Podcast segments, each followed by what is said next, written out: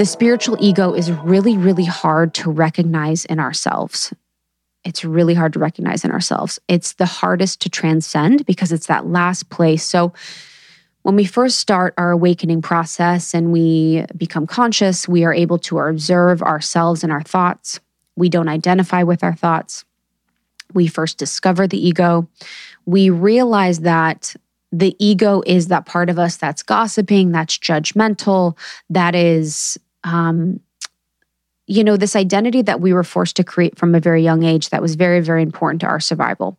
But then we realized, like, oh, I am actually God. I am actually oneness. So that is not me. And then as we start our spiritual journey, the ego hides within that spiritual process and hides within the spirituality as the identity. So now that we've evolved to our identity was you know, a sports player. Our identity was a trombone player. Our identity was this. Our identity was a college student. Our identity was these things, a corporate, whatever. And then we're like, oh, I'm a spiritual person. And then we're like, ooh, that ego is like, oh, I need that place of that spiritual person identity rather than the formlessness that Eckhart Tolle talks about to hide the ego will identify with really anything that we're placing in front of it. So if you are doing a lot of music, you're like, I am a magician which is a beautiful identity, but it's also not you. So when we're like, I'm a spiritual person, we are identifying with this idea that also is not us. The ego is very much a shapeshifter. Throughout our lives, it will shapeshift into a lot of different ways and become a lot of different things and really use itself as a way to protect us. And the less aware that we are, the less sneaky it needs to be. So because you have made it so far, because you have come so far in your spiritual process, in your journey, and that you are at the place where you are in spirituality, consciousness, you are understanding yourself, interconnected to everything else. The ego needs to be more sneaky about where it can hide rather than when you are 16 years old and you're like, I love NSYNC. And I, you know, you are very comfortable with the ego running the show. So the less aware we are of it, and you know this with people that are very egoic, you can call them very egoic. You're like, oh, you're not very conscious. So as we evolve in our consciousness, the ego becomes much more sneaky and hides in the spiritual identity of the spiritual ego. So, the more our awareness expands, the more complex and nuanced the spiritual ego needs to be. And this is why we see those spiritual leaders, and we all know them. It's like part of the process where they have these giant egos, but yet they are so conscious.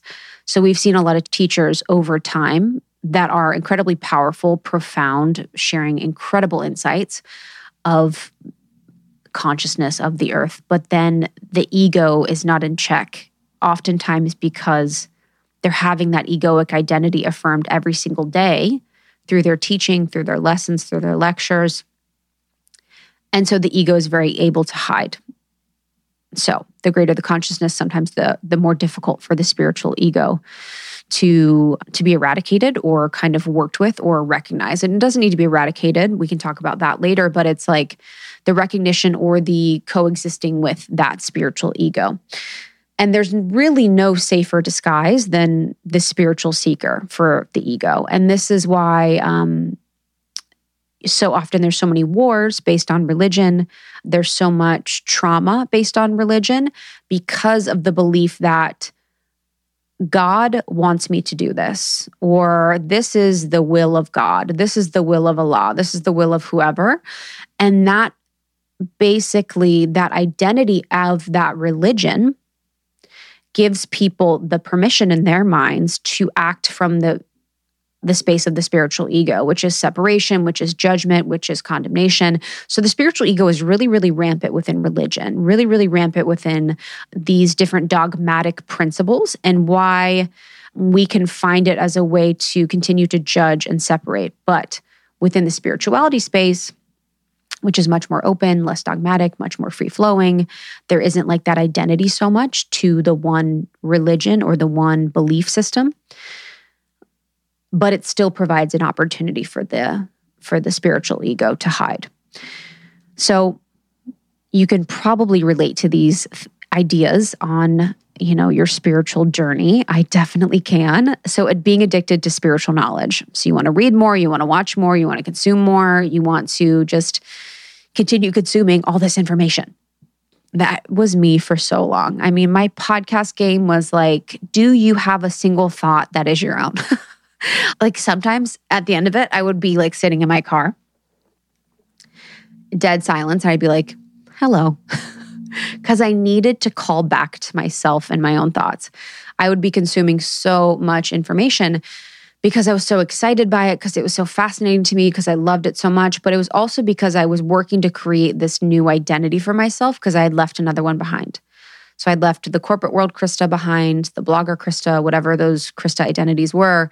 And I was stepping into this new space. And I was like, okay, how can I help build the walls of my ego around me? what tools, texts, and resources can I do that? So it was the, and it is the addiction to spiritual knowledge because we all know that probably the most spiritual thing is really to sit in peace and silence, to look in, to be quiet, to be present with nature, to be present with our relationships, to be present with the world around us.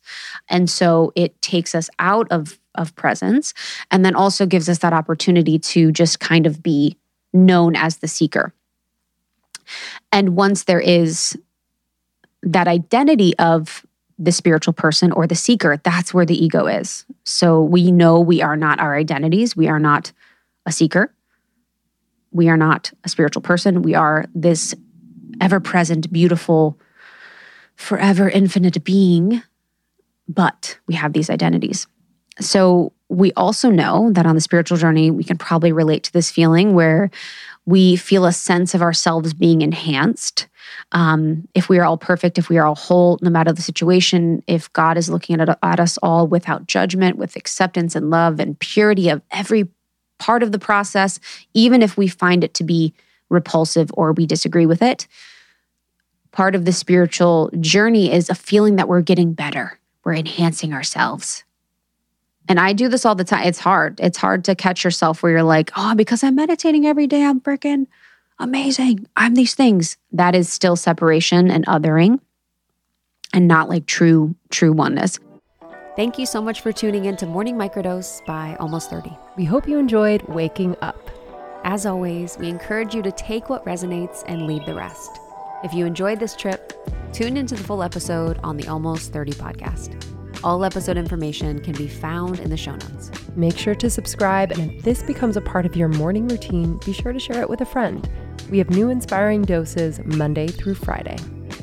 Follow us on Instagram at Morning Microdose and follow Almost 30 at Almost 30 Podcast. Thanks for listening. We'll see you in the Vortex.